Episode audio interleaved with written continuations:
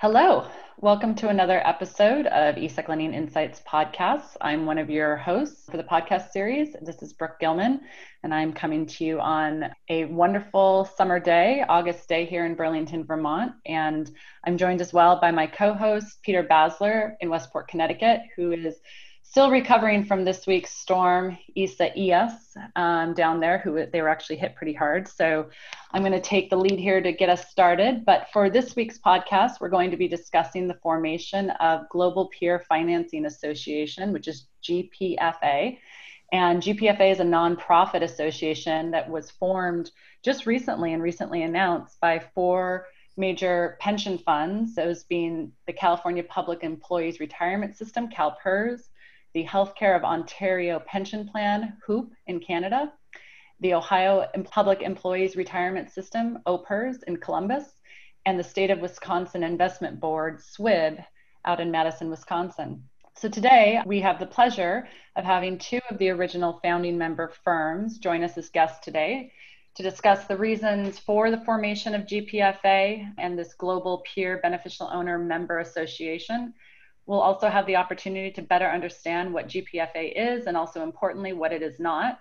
We'll hear from our guests about what the group hopes to accomplish within the securities lending and repurchase markets in the years to come and what the association expects in terms of additional global beneficial owners becoming involved. So with that, I'd like to introduce you to our guests. And our first guest today is Chris Benish, who is a managing analyst with the State of Wisconsin Investment Board. And Chris has been with SWIB since 2007, located in Madison, Wisconsin. And Chris is a managing analyst in the Asset and Risk Allocation Group at the plan, which is a $128 billion US pension plan. So, Chris, how's it going? Thank you for joining us. Very good, Brooke. Thanks for having me today. Great to be here. Thank you. And our second guest today is Jerry May who is a senior portfolio manager at the Ohio Public Employees Retirement System, OPERS. And Jerry has also had a long tenure with his organization and been with OPERS since 2004. And it looks like lending since maybe 1992 or the early 90s, I believe. So Jerry's coming from Columbus, Ohio, and he is responsible at OPERS for the oversight of all the cash management within the plan, totaling approximately 17 billion, as well as the securities lending program for the $91 billion US pension plan. And Jerry is involved in the oversight of these areas broadly across all interactions, operations, legal, trading, technology, both their external agent relationships, but also managing both their cash and securities lending team, which is their internally managed group. So, Jerry, how's it going today? Thank you for joining. Good. I'm excited for the uh, conversation today. Wonderful. Good. So I'm going to turn it over to my co-host Peter to kick us off here, and thank you again. So, Chris, maybe we'll start with you. How does this kind of this peer-to-peer activity? How did it come about, and how do you look at it in the organization? Yeah, so uh, you know, I've been attending securities finance conferences for you know over a decade. You know, since I first started at SWIB, and a lot of times as part of those conferences there'll be beneficial owner focused sessions where beneficial owners get in a room and talk about issues that are important to them and you know share information and things like that. And over the years a, a topic that came up time and time again was you know peer-to-peer interactions and how you know to foster more of that. And so i think the you know kind of the very early seeds of this organization this association kind of stem from some of those early conversations that we had at the you know the various closed door beneficial owner sessions at the industry conferences. And it's it's been a long road but it's been it's been nice to finally see this association actually get launched into the world. How about from your side jerry yeah, very similar. Uh, we uh, have been talking about uh, doing some peer-to-peer transactions for a long time with a number of uh, individuals, uh, HOOPP and CalPERS in particular. And so, yeah, it, we finally uh, got some momentum. things seem to gel together within the last couple of years. we've been doing some transactions with HOOPP in particular, and then SWIB as well over the last year. And so, yeah, things things have come together I think there was a lot of excitement from a lot of our peers uh, when we discussed this in some closed door meetings, and and people seem to be uh, very receptive to the ideas. So, Jerry and Chris, what do you you know? I know that it was it's a group of four pensions that have been the founding members of the association, and ultimately, you know, the four of you have really been in close communication for now a few years in sort of a working group mindset. Originally, I believe just more with the intended goal to how do the four of you all eventually do more with one another from a transaction from either a lending or repo perspective per se. But you also i know have been doing quite a bit of work to help put in place structure and guidelines for you know how you can get to the place where you're able to do these transactions with one another can you maybe talk a little bit more about what ultimately you guys experienced along the way of sort of informally working with one another the past few years yeah, I'd, I'd, say it really has been an evolution. You know, the the early discussions were, you know, very theoretical, like, you know, hey, this is a good idea. Everybody seems in favor of it. Um, you know, as the the group kind of whittled down to kind of the four pension funds that were, you know, kind of initial, you know, the initial founders of the the association, we we discovered we had complementary needs. Some of us needed to borrow securities, some of us were interested in lending securities. And you know it led to conversations around well how can we do this on a you know bilateral basis? And what we learned along the way we tried to share with other folks in the industry. You know again through our contacts through our networks through conferences things like that.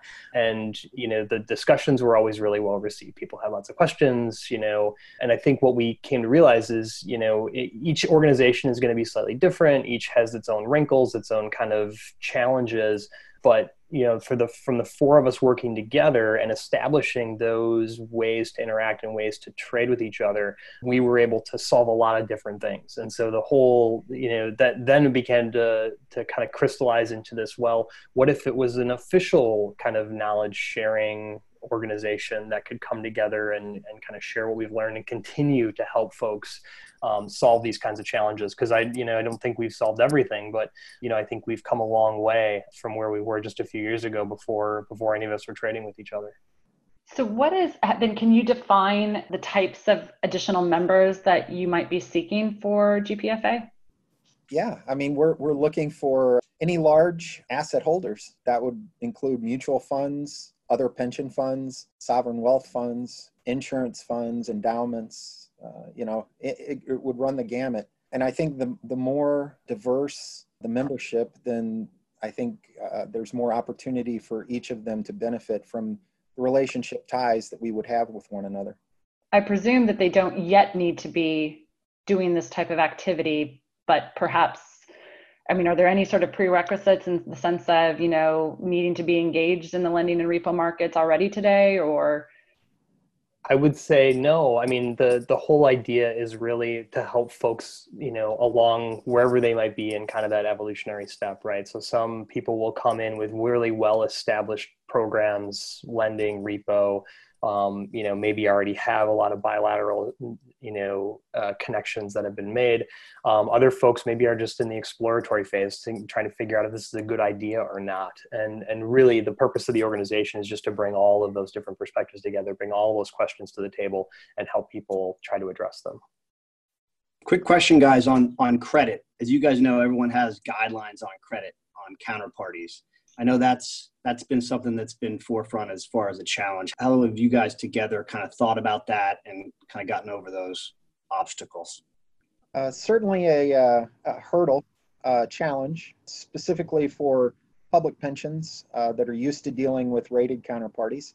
You know, we've, we've come together to come up with a more formal document that we think could be used. We've all submitted th- that document to each other We've come up with a list of questions and data fields that, you know, our organizations seem to look at and and need to look at so that they can uh, get comfortable from a credit standpoint. And then we've also been able to uh, kind of piggyback on external parties and their offerings, specifically through Credit Benchmark, who has devised a, a means of looking at some uh, non traditional counterparties and aggregating some data there that uh, provides a third party source for us to look at as well. And I would say too, you know, one of the one of the things we talked about early on in the discussions amongst the the pension funds was the fact that at the end of the day, rated or not, we're all really pretty good credits, right? Because we're just a big stable pool of assets. And so from a credit perspective, there's there's sort of this intuition that we're all good credits, but at the end of the day, we also still need to kind of demonstrate that um, to you know the various credit committees or oversight boards and things like that. So um, it's definitely something we spend a fair bit of time on and and talked through um, at length to to try to help folks overcome what was needed for their own credit processes. So essentially, your credit um, process has been somewhat had to been modified in terms of how you might think about these types of not traditionally rated counterparts and you know putting in place new procedures. Is is, is that fair to say that that sort of your credit groups have had to play an integral role in this process to get comfortable then Absolutely. And I think, you know, everybody's had to make some adjustments to how they evaluate credit counterparties through this process because it is it is new for almost all of us. And so, you know, it was but it was also, you know, the the various pension funds, the, the broader pension funds, you know, that we all come from recognize the value of this, recognize the, you know, the good the good credit rating that the the peer pensions have they recognize the alignment of interests that that benefit everybody and you know kind of recognize the the additional you know capacity and you know lending ability that we would have if we went down this road. So it ultimately ended up being worthwhile for all of us. What about like from a legal and operational perspective right? How do you guys see this? Is it just peer facing off with peer or is there going to be an agent in between? Do you see both models kind of coexisting depending on the trades? Because at the end of the day all these are still bilateral trades, right? So how do you look at that, the, those two constructs, the legal and the, and the operational side of things? Both, I think, are currently being used uh, among the four of us. So whether it's through an agent or, you know, face off one to one, I think both would be supportive. You know, it's, I think, within the purview of the each counterparty as to how they, they prefer to do it and again it you know sort of speaks to the kind of the unique nature of each pension coming into the the marketplace right? So the the peer association is not meant to be a trading platform. It's not meant to be a um, you know facilitating trades. It's really meant to be a knowledge sharing and kind of a place to to grow that network and and kind of figure this out for what it means for you for what it means for your organization and you know the the operational or the legal aspects of it. You know a lot of that people are familiar with the you know whether it's a global securities lending master agreement or if it's a, a, master repurchase agreement those are those are the kinds of things that we're trading under now the same things that we trade under with our traditional counterparties. Um, at the same time you know a lot of us u- utilize our existing lending agents as part of this process. It's just we make kind of more formal connections to other peers and and utilize the that kind of existing infrastructure to help facilitate trades that maybe otherwise wouldn't get done outside of the, the, the existence of the peer connections.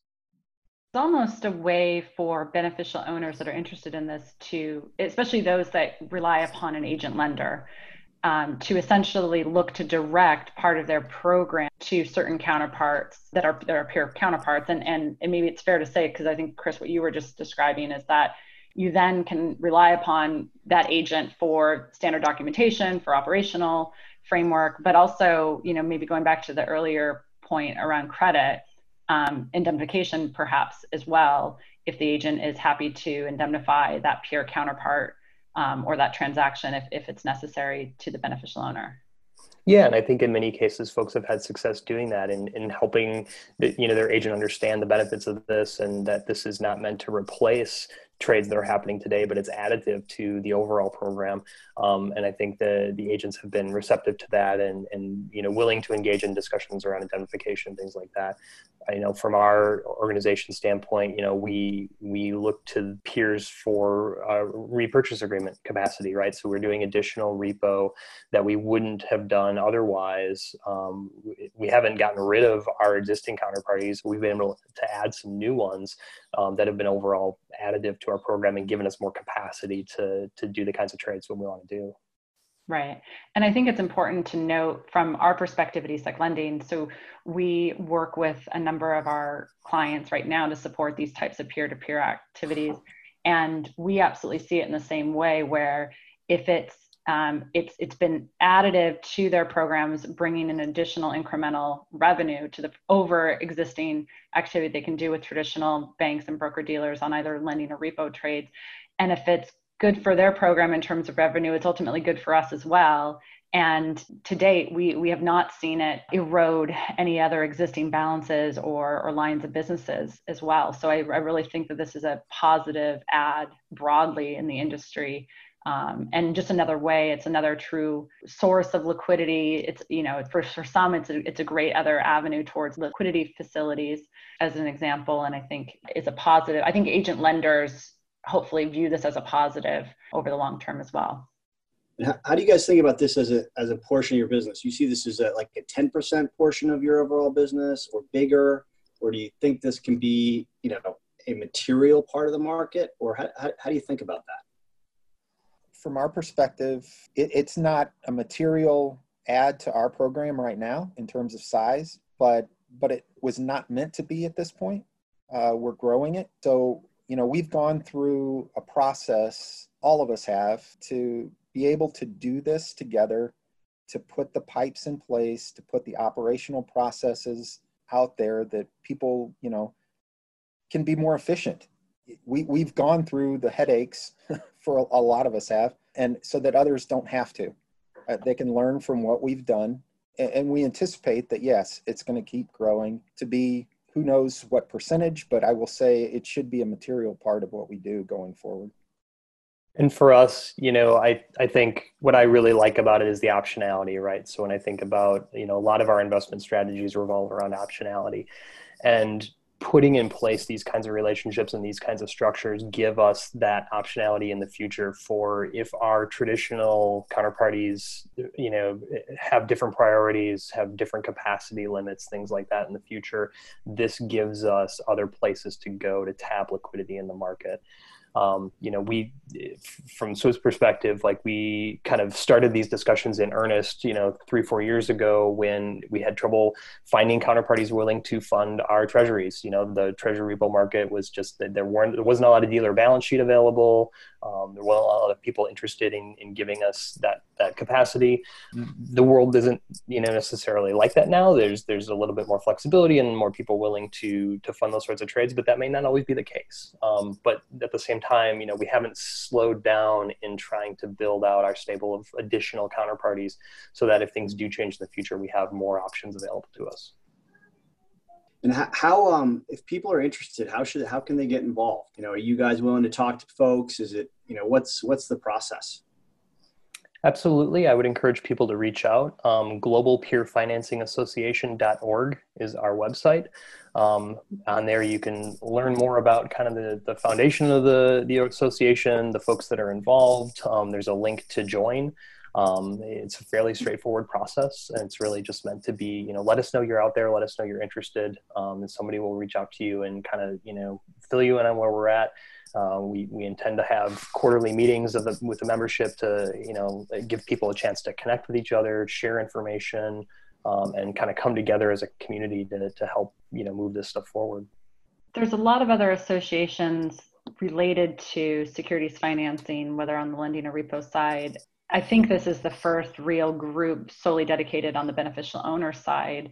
What do you see? And, and obviously, you guys have come together largely centered around the concept of peer to peer opportunities and lending and repo. But what do you see as some of the other longer term possibilities for benefit to beneficial owner organizations by becoming a part of this and or maybe even you know working with other associations in the industry to to support or advocate for other areas I would say that, um, you know, from a broad perspective, which is what I'll address rather than specifics, but, you know, as a network organization, we're trying to move from where our environment is dictating our actions to where we shape that environment. And, and that's really, I think, the genesis of why this started and what we hope to accomplish going forward.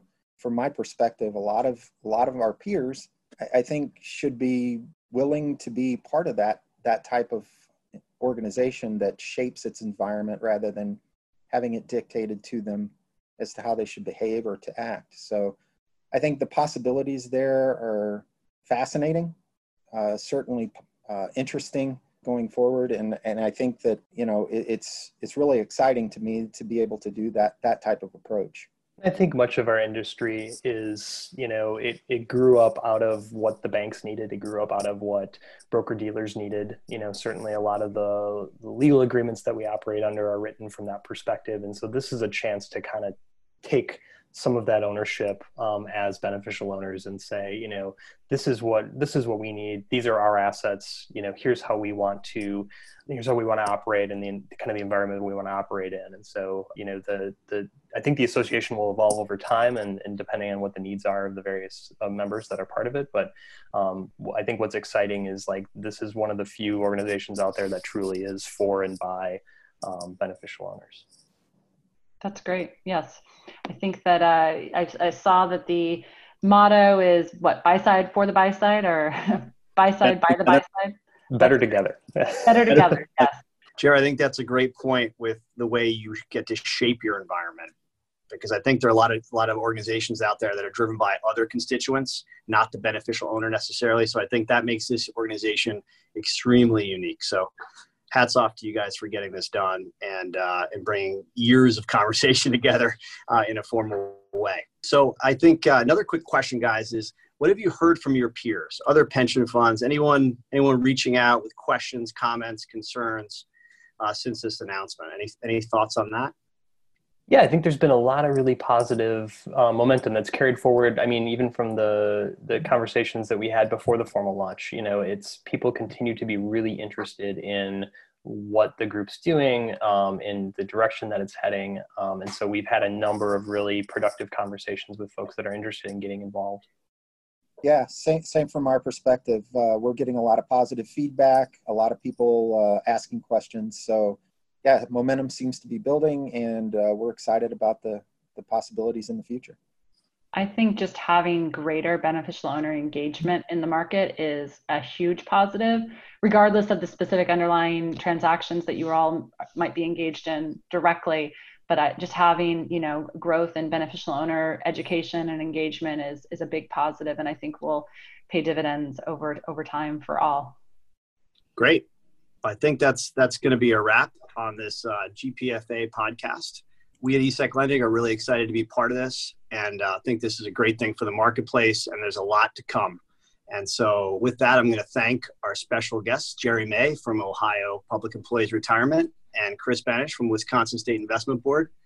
You guys appreciate your comments and uh, good luck with this uh, association going forward. And anyone listening that wants to participate, we'd love to hear from you. All right, have a great day, everybody. Yes, thank you both. Appreciate it. Thanks, guys. Thank you.